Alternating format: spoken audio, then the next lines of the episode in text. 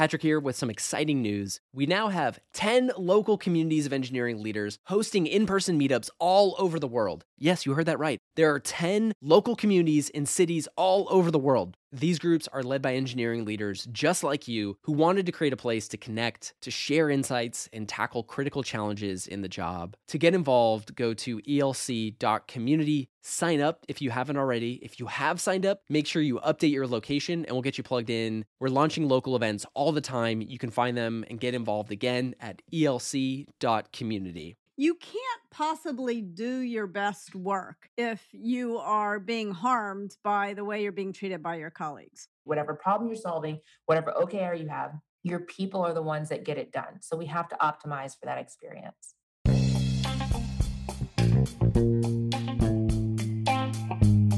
Hello and welcome to the Engineering Leadership Podcast brought to you by ELC, the engineering leadership community. I'm Jerry Lee, founder of ELC. And I'm Patrick Gallagher, and we're your hosts. Our show shares the most critical perspectives, habits, and examples of great software engineering leaders to help evolve leadership in the tech industry. This episode is a conversation with Kim Scott, author of Radical Candor and Just Work, and with Trier Bryant, CEO at Just Work. And we cover practical tools to eliminate workplace injustice so that you can unlock greater collaboration in your engineering teams and yield higher performance across your organization. We get into topics like how to interrupt and stop bias through tools like bias interrupters, how to respond to people if they're concerned about the word police, and how to overcome the default to silence using tools like I statements, it statements, and you statements that confront different levels of workplace injustice. So let me introduce you to Kim and Trier. Kim Scott is the author of Just Work, Get Shit Done Fast and Fair, as well as Radical Candor, Be a Kick Ass Boss Without Losing Your Humanity, which is one of our community's all time favorite books. Kim was a CEO coach at Dropbox, Qualtrics, Twitter, and other tech companies. She was a member of the faculty at Apple University, and before that, led AdSense, YouTube, and DoubleClick teams at Google. Trier Bryant is co founder and CEO of JustWork LLC, which is the implementation counterpart to JustWork, the book. Trier previously held leadership roles at Astra, Twitter, Goldman Sachs, and proudly served as a combat veteran in the United States Air Force as a captain leading engineering teams while spearheading diversity, equity, and inclusion initiatives for the Air Force Academy, Air Force, and Department of Defense. Trier also advises leading companies like Equinox, Airbnb, SoundCloud, Alto, Rockefeller Foundation, and others on their talent and DEI strategies. Enjoy our conversation with Kim Scott and Trier Bryant. Kim, Trier, welcome to the show. Thank you both so much for joining us. It's great to be here.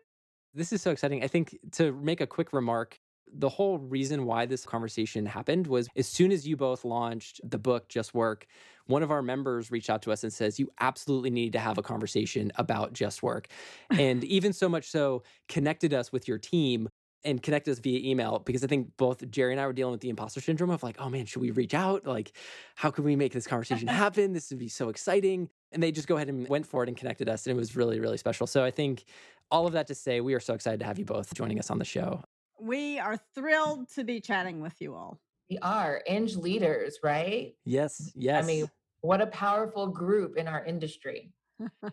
yes. So I wanted to kick off the conversation to set some of the context because when I was reading Just Work, specifically on the chapter of recognizing systems of injustice, specifically on the topic of oblivious exclusion, I came across a quote that I, I, thought would help set the context of our conversation. The quote met me where I was at and captured a lot of the things that I was personally confronting while reading the book.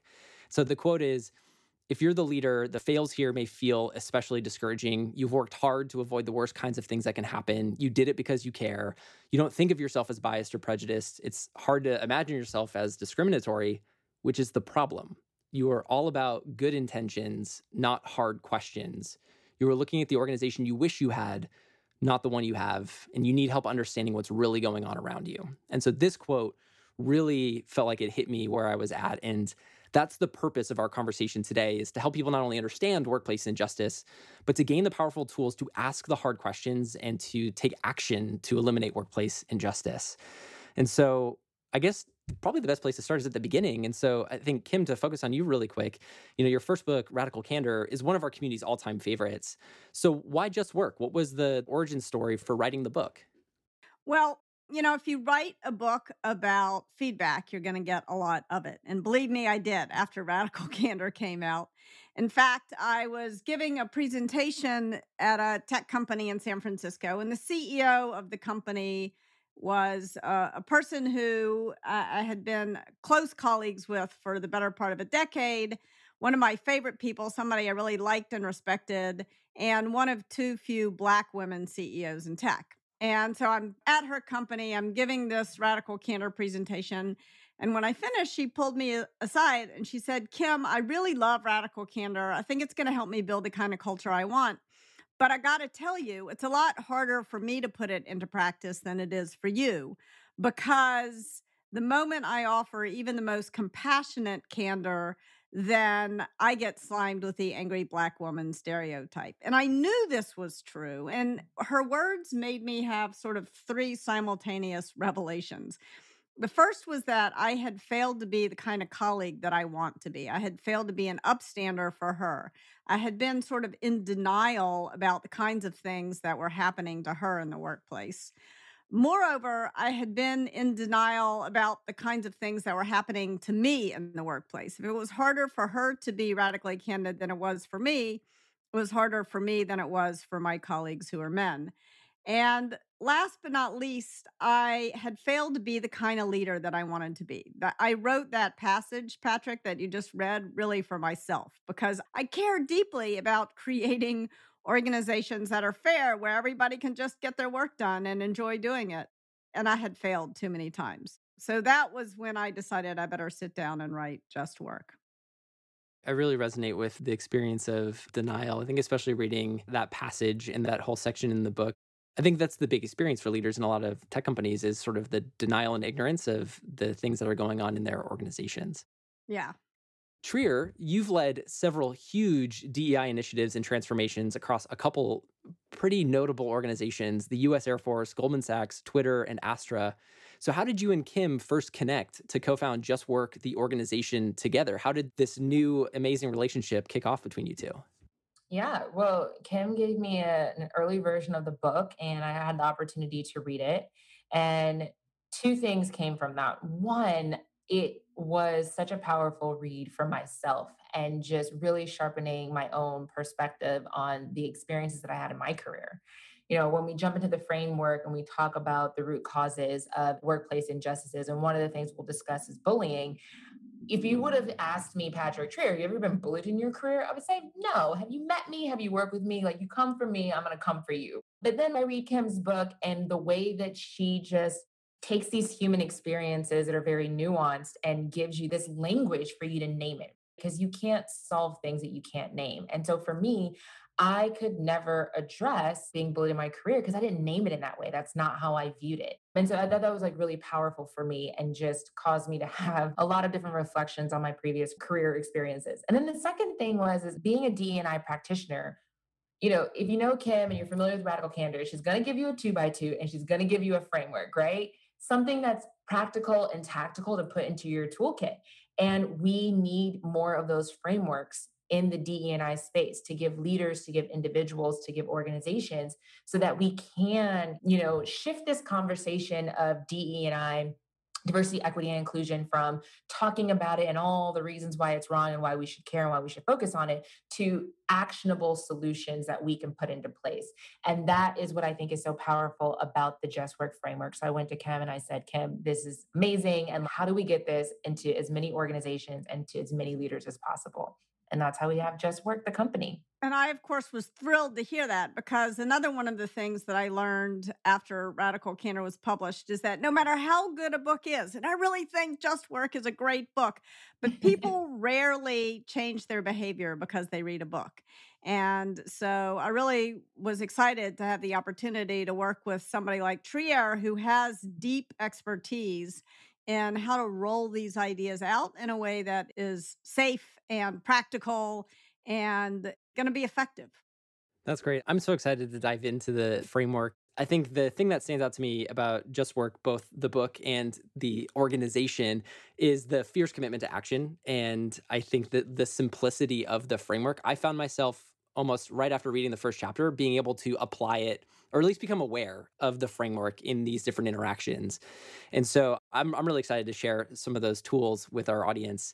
But I think the first thing I want to illustrate is to really capture why this matters and the impact of workplace injustice because i think for a lot of people this can be invisible in understanding both the systemic impact it has on our organizations and work but also on an individual. So i was wondering if, if you both could just share a little bit more about why workplace injustice and the concepts of bias prejudice and bullying are such a big deal and the impact that has on our organizations and i guess especially the individuals that work on our teams yeah, I think that both the collective and the individual impact are really important to consider. So, you can't possibly do your best work if you are being harmed by the way you're being treated by your colleagues.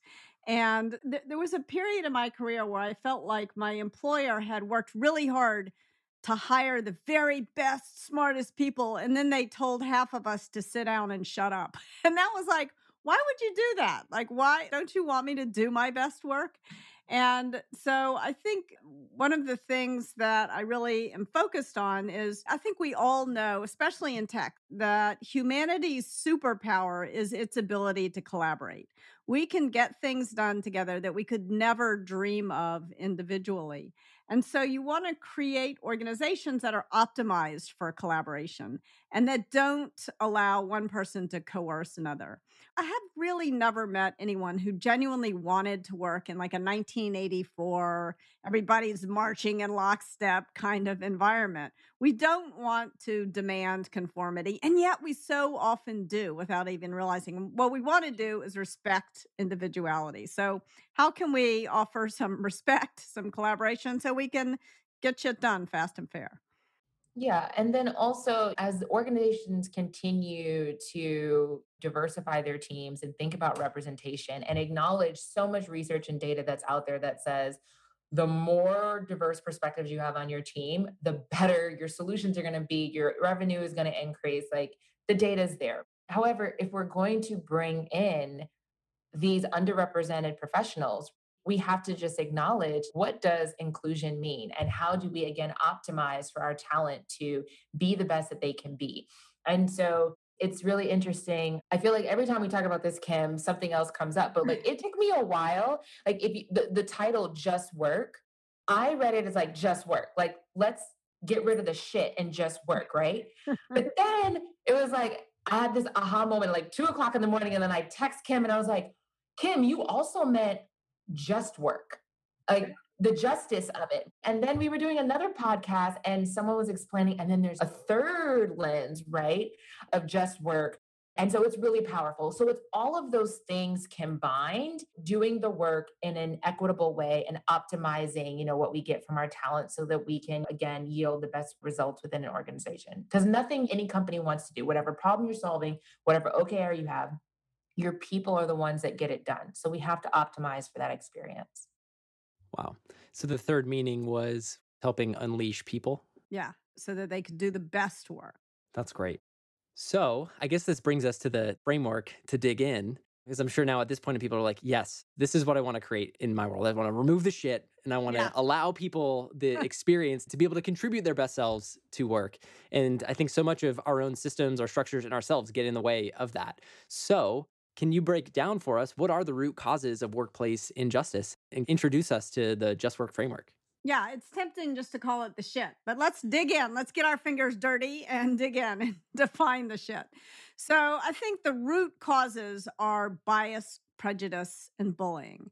And I think too often we conflate these three different things, and, and they are very different. So, bias will define as not meaning it, prejudice will define as meaning it, and this was tricky for me. I mean, uh, very often in my career, I, I want to believe no one could actually, but they do, unfortunately, actually consciously believe in one group's inferiority sometimes. So you got to confront that. And then last, bullying is just being mean or meaning harm.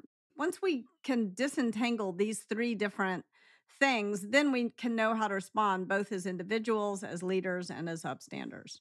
And then when we're also talking about these root causes of eh, workplace injustice, we also have to name like what are the different roles that people play. And so the roles that we talk about are the person being harmed, an upstander, person causing harm, and a leader. And these roles are very different and they also, you know, warrant different responses in these situations. So, you know, we talk about if you're a person who's harmed, you choose a response. And this is the one, this is really important because this is the only role that we feel you have a choice, but we want to empower folks and leave folks with the tools that you don't default to silence. You'll hear us talk about defaulting to silence a lot because too often we default to silence because you don't know what to say, we don't know what to do. But if you're a person harmed and you choose not to respond, that is your choice. But in all these other roles, we really want people to at least have some type of idea or some type of tool that they can refer to on how to respond in those situations. So for an upstander, you know, their role is to intervene. And an upstander is a bystander that does intervene and goes into action. And the other thing to call out about being an upstander is you're not like swooping in to save a damsel in distress or something like that. You're being an upstander to the injustice to the injustice and you're intervening on behalf of the injustice that's occurring. Then, for the people who are causing harm, their role is to listen and to address. And this can be challenging and this can be difficult, but really coming from a place of empathy and understanding to listen and address. And then finally, leaders have a role to prevent these workplace injustices from occurring. And we know that they may happen, but if they do happen, what are the mechanisms that we can put into place and the structure so that we don't reinforce this behavior or perpetuate this behavior within our organizations and teams? So that's bias, prejudice, and bullying. Those are the roles. Then the plot thickens. What happens when you layer power on top of bias, prejudice, and bullying? Then you get discrimination, harassment, and physical violations. So we can talk about those things as well. But let's start with bias, prejudice, and bullying a lot to dig in here, and I, I really appreciate the distinction. Let's start with bias. How do you recommend people to become aware of or interrupt their own biases that may come up that are not on purpose or they don't mean it? What would you recommend for someone? So, if you're a leader, what you want to do is you want to make it expected. You want upstanders to be expected to intervene. And right now, the default is to silence. So, I'll, I'll share a story with you about a time when the right thing happened, which it doesn't happen often enough. And then Trier can talk about how to actually operationalize this. So, this friend of mine, Aileen Lee, was going to a meeting with two colleagues who are men. And so they file into the conference room and they sit down at the conference table. And the people from the other company, all of whom were men, started to file in. The first guy sits across the table from the guy to Aileen's left. The next guy files in, sits across from the guy to his left, and then they file on down the table. So Aileen is left dangling alone at one end of the table.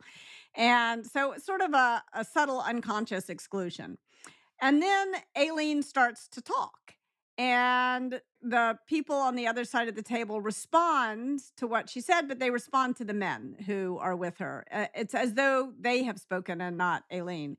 And so this happens once, it happens twice. We've all seen this happen. And uh, Aileen's business partner is getting increasingly uncomfortable. And eventually he stands up and he says, I think Aileen and I should switch seats.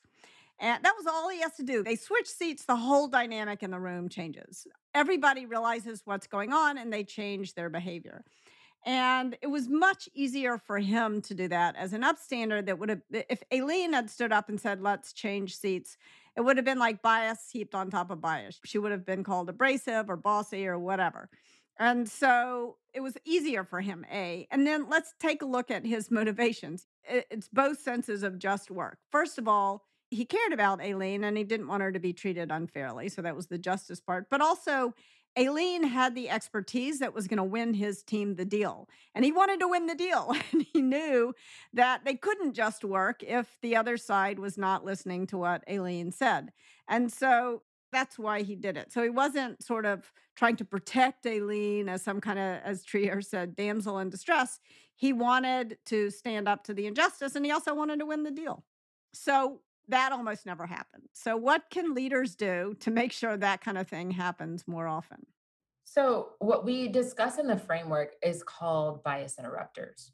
And so, what bias interrupters are, it's a shared vocabulary and norm that teams and organizations can create so that people understand when and how to interrupt the bias. So let's start with a shared vocabulary. What is the word or phrase that your team or organization is going to use so that whenever someone hears it, that they know, hey, someone is exhibiting bias behavior attitude and that person is calling them in we like to say not calling them out but calling them in for the feedback and it's a learning moment for everyone. I bet that you know kim and i will interrupt someone's bias at least once on this podcast. It happens all the time. And so you know it could be something like hey bias alert. It could be kim and her editor they used yo. Kim and I are teaching a course right now and we throw a purple flag, purple because of the book, and you know, just throwing a purple flag. So whenever we throw a purple flag, everyone knows, okay, there's bias. We're calling someone in and we're calling that in to disrupt that. So then what's the norm that happens after that? And this can be a little tricky because, you know, this can be uncomfortable for some. And depending on the culture and the people, it can be threatening if someone feels like oh my gosh like i made a mistake oh no but that's not the culture that we want to instill right again this is about a learning moment this is about having a growth mindset and we should want that feedback so that we understand how to have the most inclusive language as possible the norm can be when someone you know calls you in and says hey purple flag all right, say what it is that you're calling them in for. And then they can say, oh, yeah, that's a good call. Yeah, I'm, I've been working on that. I would say the most common one is for folks that are trying to get rid of guys. Stop saying guys. We're like, yes, I know, I'm working on that. Thanks for flagging that. Okay. And then we just move on and we go back to work. But what happens if someone's calling you on something that you're not familiar with? So then we recommend the norm to be, you know, you can say, hey, thank you for flagging that why don't we connect after the meeting and we can have a conversation and learn more? Because I'm not quite sure what you're actually calling out. One of the norms that we have in the class that we're teaching is that because it's on Zoom and you have the chat, someone can throw a purple flag even in the chat and then also drop a link or a video, an article, or just provide the explanation there so that everyone has that moment to learn. It creates that learning moment for everyone. And then also, you can continue to, again, like we need to get shit done, right? So you can continue on with the course and the meeting, but you are interrupting that bias so that we're not letting it go unchecked. That will just perpetuate that from happening in the future. So, this is kind of a departure. In Radical Candor, we talk about uh, the importance of criticizing in private. But if we don't point out, if we don't interrupt bias publicly, then we're reinforcing it. We're doomed to continue making the same mistake. And the other thing I have found about bias is that it's difficult to change our habits. It was easy for me to say you all because I grew up in Memphis. But for example, in the book, someone pointed out to me a, a, bias buster who I hired, actually, Breeze Harper. I recommend if you need a good bias buster, hire Breeze Harper. But she pointed out to me that I often use sort of ableist sight metaphors, sloppy sight metaphors. And, and so I would say I see when what I really mean is I notice or I understand. And the problem with that is that it kind of implies that people who are blind don't understand, which of course they do just as well as those who have vision. And so I really wanted to change this. And I wanted to change it again for two reasons. One, because words matter to me. I'm a writer. I did not want to use sloppy metaphors. And two, because another one of the people who is helping me to edit the book is Zach Shore, who's a historian who's blind. And the last thing in the world I wanted to do was to use language that would harm Zach because I care about him.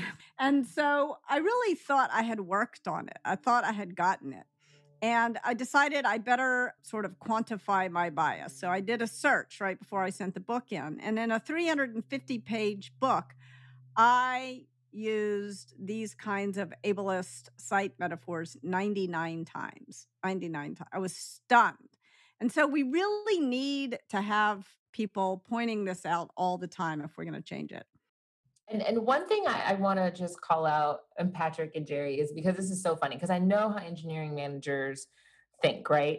I can just see so many folks right now, their wheels are turning and they're like, okay, this is great, but just work. Trey or Kim, can you just give me a list of like all of the things, right? That we all should of the words, all of the words, all the phrases, and that and that just doesn't exist. And it's interesting because our clients have literally asked for this, right? like, just give me the list. And there's so many things, but what you should think about is your proximity to people who have different experiences, different intersections than you, those different biases will come up. And so just thinking about that and, and acknowledging that it may be different. And what's been really interesting, we've even been in sessions where people have flagged things that we've said that were unaware to us. And it was like, wow, I didn't know that. You know, that's so interesting. And so it's going to be your proximity, but to be open to when someone's calling you in and to take it as a learning. And again, if you're changing in your attitude, behavior, something that you says, allows for someone to have a more inclusive and just work experience where they're not thinking about that but they're able to think about their work, again, we're going to optimize for what you're going to get from your team. Patrick here with some exciting news. We now have 10 local communities of engineering leaders hosting in person meetups all over the world. Yes, you heard that right. There are 10 local communities in cities all over the world. These groups are led by engineering leaders just like you who wanted to create a place to connect, to share insights, and tackle critical challenges in the job. To get involved, go to elc.community sign up if you haven't already. If you have signed up, make sure you update your location and we'll get you plugged in. We're launching local events all the time. You can find them and get involved again at elc.community. I was thinking, because one of the things that you mentioned in the book, Kim, was about making it personal and thinking about people specifically when you're talking about bias or prejudice and the role that you play in it. So when you were mentioning, you know, ableist language and sites, I, I, have a friend in the sightless community, Jeremy, who went blind in college. And so that story really resonated with me because then I was able to really personify that to a really important person in my life and friend. And I think about that, man, like I actually do use that type of language all the time, totally unconsciously, but it does have an impact, especially on him. And so personalizing yeah. that impact yeah, just think about somebody you care about. And and then it becomes much easier to, to make the change because you don't want to hurt someone you care about. And I think the challenge uh, to kind of dig into some of the challenges a little bit, because I think my, my fear as a leader is like, I'm going to say the wrong thing. And one of the things well, that I'm you will, will yeah. absolutely say the wrong I will, we will. We, we all will. will. Yeah. yeah. I was hoping we could talk about that a little bit more because I feel like that may be a common fear that a lot of people listening in is like, I'm gonna say the I'm gonna say the wrong thing. What do I do? But reading into some of the things you talked about, how to set this up with your team around calling people in and raising purple flags or throwing purple flags is the sort of the prerequisite of making mistakes. So do you have any advice on how to frame or set the expectation when you're introducing bias interrupters in a way where people feel invited in? Is it something that you have to repeatedly revisit? What's the way to help embed it within the culture to make it accepted and understood and repeatable? I think one of the things you can do as a leader is lead by example. And so, one of the CEOs who I work with was trying to eliminate you guys, trying to stop saying you guys when he was addressing the whole company. And not enough of the women, but at least a third of the people there were women. And he, at first, he decided that he was going to try to do this in private and not in public, not tell people what he was doing. And then once he had broken the habit, then he would announce to everyone else. And he realized two things. One was that it was actually very helpful for him to make mistakes in front of people, to be willing to say the wrong thing, and to explicitly say, I'm working on changing this. I want you all to point it out to me and then for people to point it out. And if he slipped up and didn't say you all, he would say, Why did no one point it out to me? And so now all of a sudden there's an expectation that you've got to call in even the CEO of the company. Furthermore, he realized if it mm-hmm. wasn't pointed out to him regularly, he wasn't going to be able to change the habit on his own because it was so deeply ingrained. So I think leading by example is one important thing that leaders can do. And also just saying, if you have a meeting and nobody interrupted any bias in the meeting, then that was a failure. That was a failure in that meeting because I promise you, at least one bias thing gets said in every meeting, in every company, every day. So there's a lot of it out there. This is why it's useful to differentiate it from prejudice or bullying. It's expected that we have it, and it must be crucially expected that we change it, that we identify it and change it. Eh, you want to sort of adopt a growth mindset around this. And the bias interrupters, another distinction is it doesn't mean that you're the person that's interrupting it means that you're the person that feel any harm about it. Again, you can interrupt bias as an upstander. I will tell you as a black woman right now, especially doing this work in this moment, it's incredibly hard and it's draining. There are times where people will say something and I'm just exhausted and I'm like I'm just not in the mood right now. I don't have the energy right now to call it out, get and let people know like, you know, language. But Kim doesn't let anything fly. Like Kim will throw flags all day and she holds people accountable. And honestly, it's really nice that she can catch things that I think one of the things that we've thrown flags on, and I've thrown a flag on Kim, and I think this makes it more aware is Kim, at one point in time, she used slave master language, saying, Hey, whatever's on my calendar, I'm a slave to my calendar. And I was like, Hey, purple flag. And yeah. as soon as I said purple flag, Kim goes, I can't believe I said that.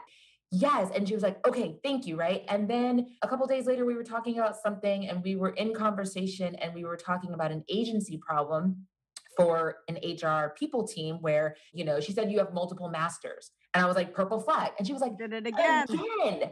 How right? And, and it's fine. But but then in future conversations, when someone else uses that language, Kim can throw a flag and, and acknowledge that I don't have to. Bias interrupters, the responsibility is not on the person who may be harmed. You can be an upstander and call that as well. But again, as you're learning these things, call it out, call people in when you recognize this and you learn this. And, and so that can be a teachable moment for everyone. I have a couple follow up questions. As we're talking about language, words matter so much. There was a, a quote when I was reading, uh, I think it was the first Capital article that talked about the work that you two are doing. And I think Trier, you were quoted talking about like how to respond to the word police. For somebody who's like, well, why do we have to, you know, be so focused on the words that we use?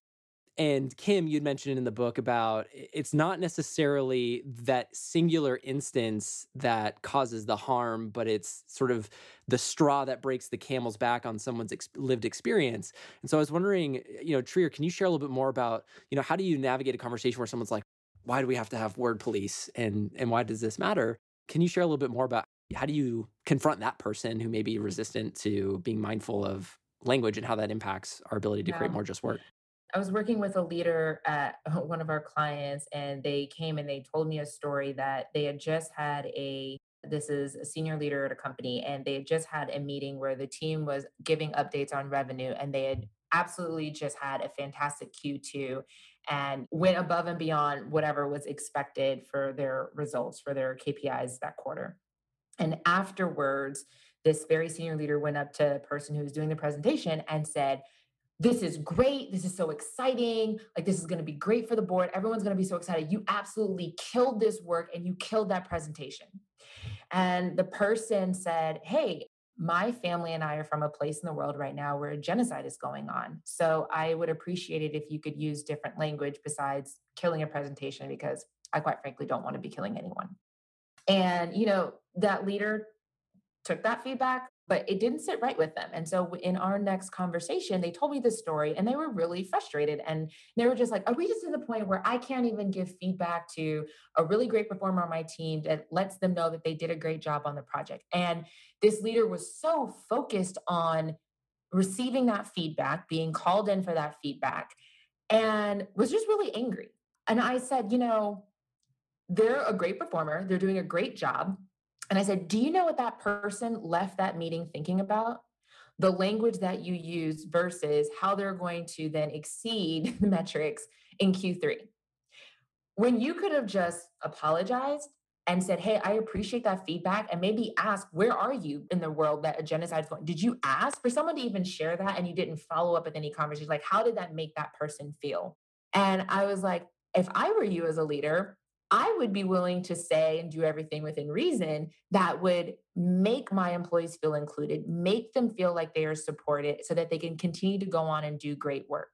And I was like, I would not be surprised if that person's performance did not increase or maybe just be stagnant beyond that experience because of now that burden that they're carrying of that experience, right?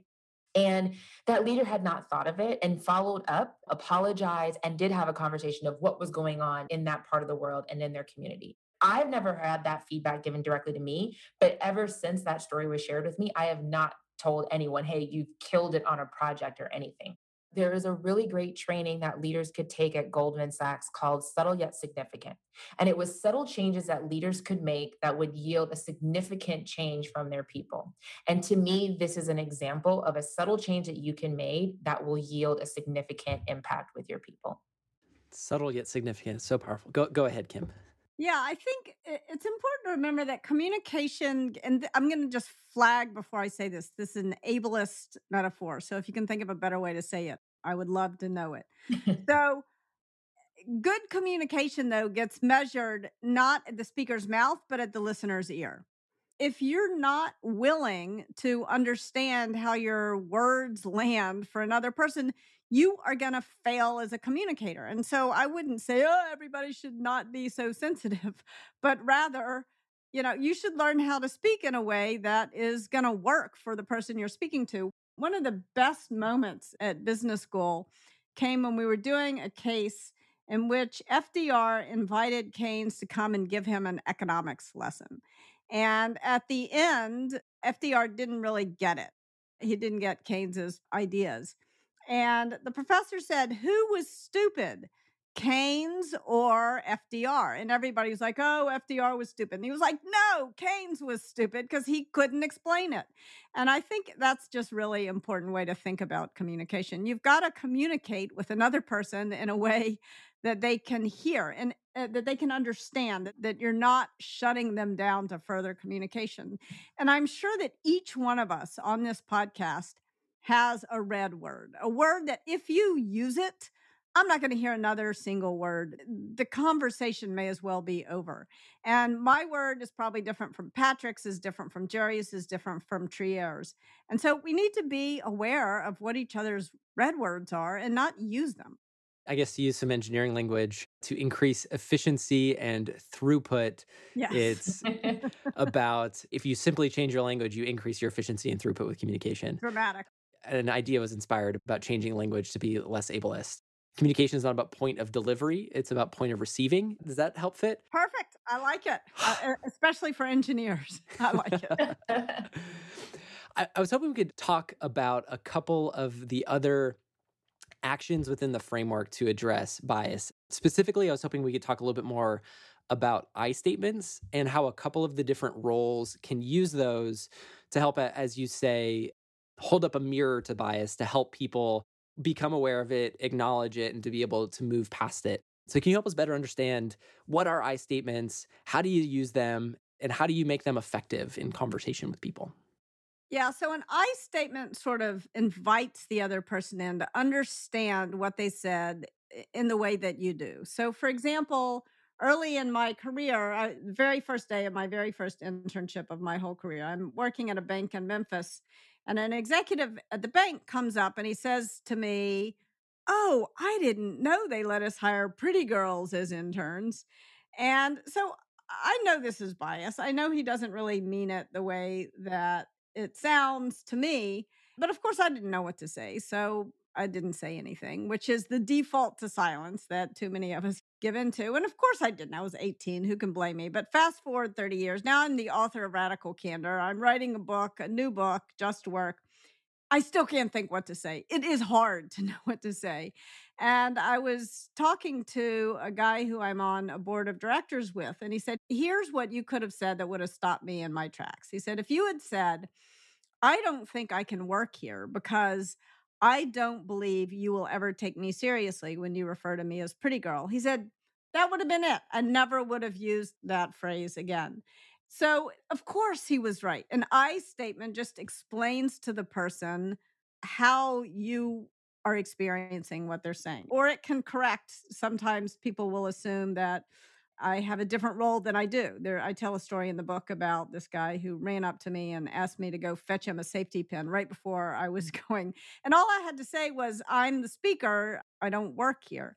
But it was hard for me to think. So when you are experiencing bias, if you use an I statement, it invites the other person in to understand the situation from your perspective. Also, if you're the upstander, an I statement is a great way, or a leader, to sort of point out bias to others, which is very different from what you need to say if it's prejudice or bullying. We'll definitely dive into that in a second because I think, you know, as we escalate sort of the levels of injustice, we definitely want to equip people with those. So with I statements, you know, from an upstander perspective, this may oftentimes happen like within a team or after a team meeting. And so I was wondering if we could talk a little bit about that particular case study example. Is there a way that you would recommend approaching somebody who maybe exhibited bias in in that meeting and to help them leverage an I statement? Sure. I mean, what one thing you could say is I don't think that you meant that the way it sounded is an example. So you're just pointing out how it sounded to you. And you're also sort of saying, I don't think you meant it the way it sounded. So that's another e- example. And you can, as the upstander, you don't have to wait till after the meeting. Again, I really recommend pointing out bias in the moment because if one person is making that mistake, a lot of other people in the room mm-hmm. are making that mistake. And so it's really useful to everyone, uh, especially if there's a norm. Like in the example I gave of Aileen, her partner stood up and said, I think Aileen and I should switch seats. And the whole idea of an I statement is you may not know what is going to come out of your mouth next, but if you start with the pronoun I, then you're going to think of something. So, so, part of this is about momentum, is, is about saying something, I, and then seeing what comes out of your mouth next. And to synthesize a couple points here, it's about saying something and to see what comes up, but the permission of making mistakes and making that okay to say something and then to deal with the the fallout. So this reminds me of a story. I think we, we, we talked about this beforehand, but I wanted to bring it up here. We were doing an event on removing bias in the technical interview process and you know synthesizing a couple points of what we talked about so far going back to language matters we were talking about removing either hyper masculine language from your job descriptions because uh, we were specifically talking about female candidates are more likely to opt out mm-hmm and in this discussion, we were talking about other practices to remove bias from the technical interview process. And very much so, like in tech, in terms of the demographic, we had one woman engineering leader on the call, and she was sharing the impact of how she had personally self selected out of applying for jobs because of the language and everything we were talking about. And then in that same sentence, a male engineering leader sort of interrupted her and did the whole mansplaining thing, explaining her experience to her about being a woman engineering leader. And in that moment, I, I, didn't know what to say and I didn't know how to address that or, or intervene or to be an upstander in that moment. And both Jerry and I on that call were, were just were speechless and we didn't know what to do. Yeah, I probably would have said something like one, I said Textio if everyone didn't catch that, but Textio is a fantastic tool and platform to help recruiting teams and hiring managers remove bias from their job descriptions. It's fantastic. If y'all don't know about Textio, like everyone should be using it. It's really wonderful tool. But when we're talking about the hiring process, that is power, right? So you're talking about hiring managers. So that very quickly then turns into discrimination because bias or prejudice plus power is how you get discrimination. But in that moment, I, I do want to just give you like what I would have said is I would have just cut the person off and said, you know, I think that she understands that concept because like we have her here. She's been explaining that. It's so interesting how often that happens. And I also feel that a lot of times when someone finds themselves in that situation, it puts the candidate, again, because of a power imbalance, in a difficult situation. Because I've even found myself in that situation where it's like, I'm not going to say anything, I'll just fall back. But that's how I would have handled it, you know, when I was younger in my career. But I think that that would have been an I statement that I would have used.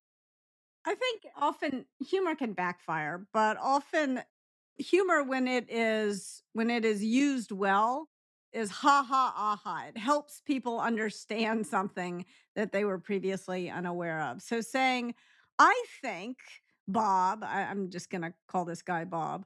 I think, Bob, you are giving us an excellent demonstration of mansplaining. Thank you. Now let's hear from Sue about what is going on. And so hopefully Bob doesn't like then punch you in the nose. But but well, it's over Zoom, so we're safe from that kind of physical violation.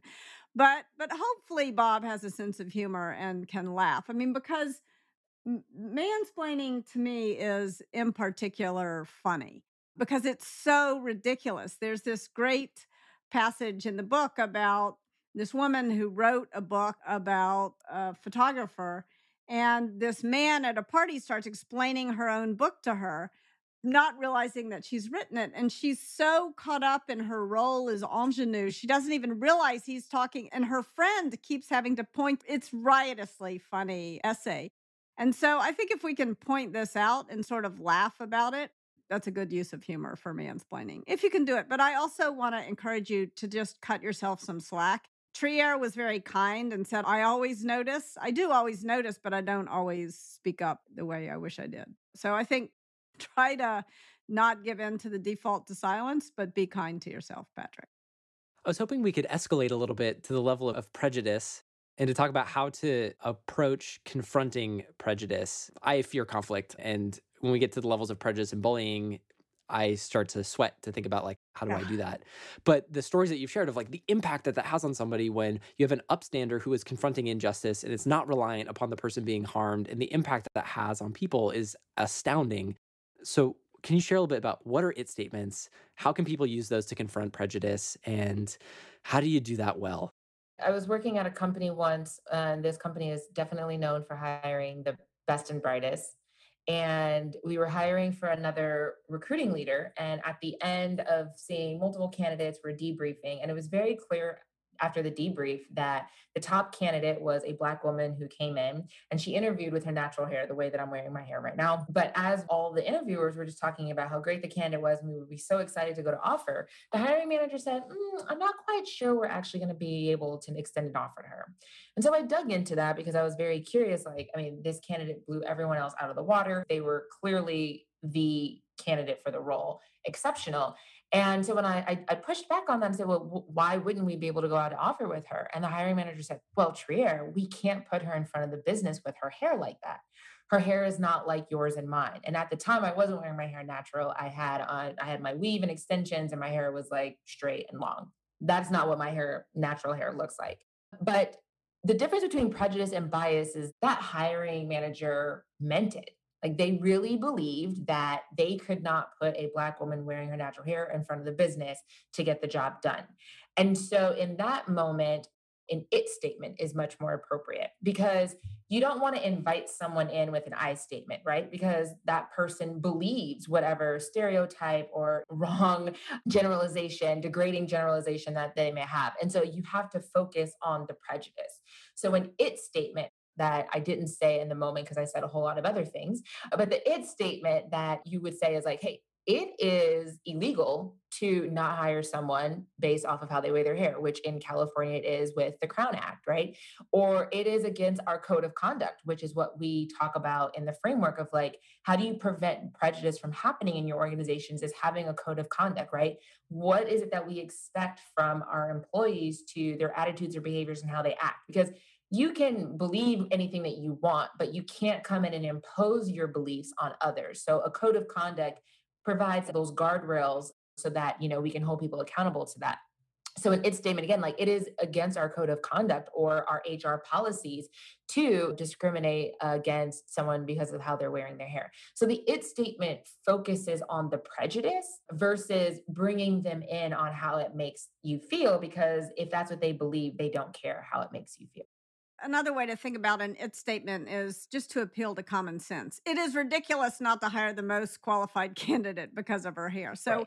if the law is not on your side, if there's not a good code of conduct or HR policies, you can always rely on good old common sense for an it statement. Wow. I know we're coming up on our time. I was hoping we could talk about bullying and you statements before we formally close because I think when you get to the level of bullying, that's then people causing harm on purpose. And so, yeah. how do you confront bullying? So, my daughter taught me a lot about this when she was in third grade. So, she was getting bullied on the playground. And I was sort of coaching her to use an I statement. When you do this, I feel sad. And she banged her fist on the table and she said, Mom, he is trying to make me feel sad. Why would I tell him that he succeeded? And I thought, gosh, that is a great point. Why would you? And so we talked about it and realized that a you statement would be more effective. You can't do that to me. You can't talk to me that way. Or if that seems like it might escalate in a way that is damaging, just to ask the person a question what is going on for you here? Why are you talking to me like that? Why are you doing that? And so it, it may not seem like a major consequence, but it puts you as the speaker in the active role. You're not in the submissive role, you're not in the passive role, you're in the active role. And that is really a, a good way to push. If an I statement Im- invites someone in, a you statement pushes them away. And that's really what you want to do with the bully. I mean, in an ideal world, there's a leader who creates consequences either for compensation consequences, conversational consequences, or career consequences. But the world, as we know, is often not ideal. I'm I'm sitting here uh, f- frustrated but also excited at the same time because we have barely scratched the surface of of just work in the framework and I'm sitting here I'm like but I have so many questions about the systemic issues and designing the workplace to reject injustice and to create a more just work environment. I'm sitting here also thinking about like I want to dive more into the consequences and building out that out as a structural leader but I know we're, we're short on time. And so all I can do is sit here and just tell people you need to read the book. You absolutely need to read it. You need to not only read it, but put it into action. And then on top of all of that, if you want to reject workplace injustice, bring in the Just Work team to help you integrate it into your organization. And I think there's a quote that you all have shared. You may not like to think it this way, but if you are not consciously designing for systemic justice, you're creating systemic injustice at your company. And I, I just, I've been reflecting on that because that's been sort of my reckoning in, in reading Just Work is that a lot of it has been, I, I haven't been consciously aware of and designing that within our workplace. And so the book not only is empowering, it is staggering. The stories and incredibly actionable. So, Kim, thank you so much for writing it. And Trier, thank you so much for helping organizations transform and apply it. Patrick, Thank you so much, Jerry. Thank you. So excited uh, for this to come out and to continue the conversation. Um, thank you so much for having us and for believing in it and and sharing this with your audience so that they can you know put this into practice within their teams and organizations as well here's a quick recap of our takeaways from our conversation with kim scott and trier bryant you can't possibly do your best work if you're being harmed by the way you're being treated by your colleagues Eliminating workplace injustice is a critical path to unlock collaboration and yield the highest performance and best results from your team. Or, as Kim and Trier say, get shit done fast and fair. The root causes of workplace injustice are bias, prejudice, and bullying. Bias is defined as not meaning it, prejudice defined as meaning it, and bullying defined as being mean or meaning harm. And when you layer power on top of bias, prejudice, and bullying, you get discrimination, harassment, and physical violence. But we also need to understand the roles that we play with workplace injustice. Those different roles being a person harmed, an upstander, a person causing harm, and a leader. As a person harmed, this is the only role where you can choose your response. As an upstander, your role is to intervene on behalf of the injustice that's occurring. For a person causing harm, your role is to listen and to address. And a leader's role is to prevent workplace injustice and to put in place the mechanisms and the structures that make sure that we don't reinforce or perpetuate this behavior in our organization and teams. So, how do you interrupt and stop bias? Use a bias interrupter. And this is where you can introduce shared vocabulary or a norm that your team can use when observing someone exhibit a biased behavior or attitude. Kim and Trier use purple flags. The key is to point out bias publicly in the moment, because if you don't, then you're actually reinforcing it. Remember, when you're introducing a bias interrupter, it's about inviting people in for feedback to create a learning moment, not calling people out. To start, lead by example. So publicly ask people to call out your own biases and set an expectation that you're looking for someone to call those out for you. And if you notice that no one's interrupting your bias, make it a point to ask why. Language also matters. Good communication is measured not by what you say, its success is measured by what the other person understands. And as a leader, changing your language to make your team feel more supported, included, and that they can continue to do great work is one small, subtle change that can yield dramatic results in your team. Another way to address bias use an I statement. This invites the other person in to help them understand the situation from your perspective. As an upstander intervening, this could sound like, I don't think you meant that the way it sounded. Even if you don't know the right words, remember it's about overcoming the default to silence and saying something. So start by saying, I, and then see what comes up. Remember, it's okay to make mistakes here. And when you face prejudice, where someone believes their bias, their stereotype, or wrong degrading generalization, addressing the prejudice publicly with an it statement is more appropriate. For example, it is illegal to discriminate against someone because of how they wear their hair. This is where having a clear policy and a clear code of conduct is helpful because you can hold people accountable to that. If you don't have a clear policy or law, you can always appeal to common sense. It is ridiculous not to hire the most qualified candidate because of her hair. How do you confront bullying? Use a you statement. If an I statement invites people in, a you statement pushes them away. What's going on for you here? You can't talk to me that way. Why are you doing that? Are all active ways to push bullies away. In an ideal world, you as a leader would actually create compensation, conversational, or career consequences for bullying. As a leader, you want to make it expected for people to intervene. And once we understand the root causes and the roles that we play, then we can know how to effectively respond and overcome the default to silence. There's so much more I wish we had time to cover with Kim and Trier about what you can do as a leader to address workplace injustice in your company. I highly, highly recommend you check out Kim's book, Just Work. You can find the link to Just Work in our show notes. And if you'd like to reach out to Trier and the Just Work team to introduce and implement these tools into your organization, you can also find out how to contact them in our show notes.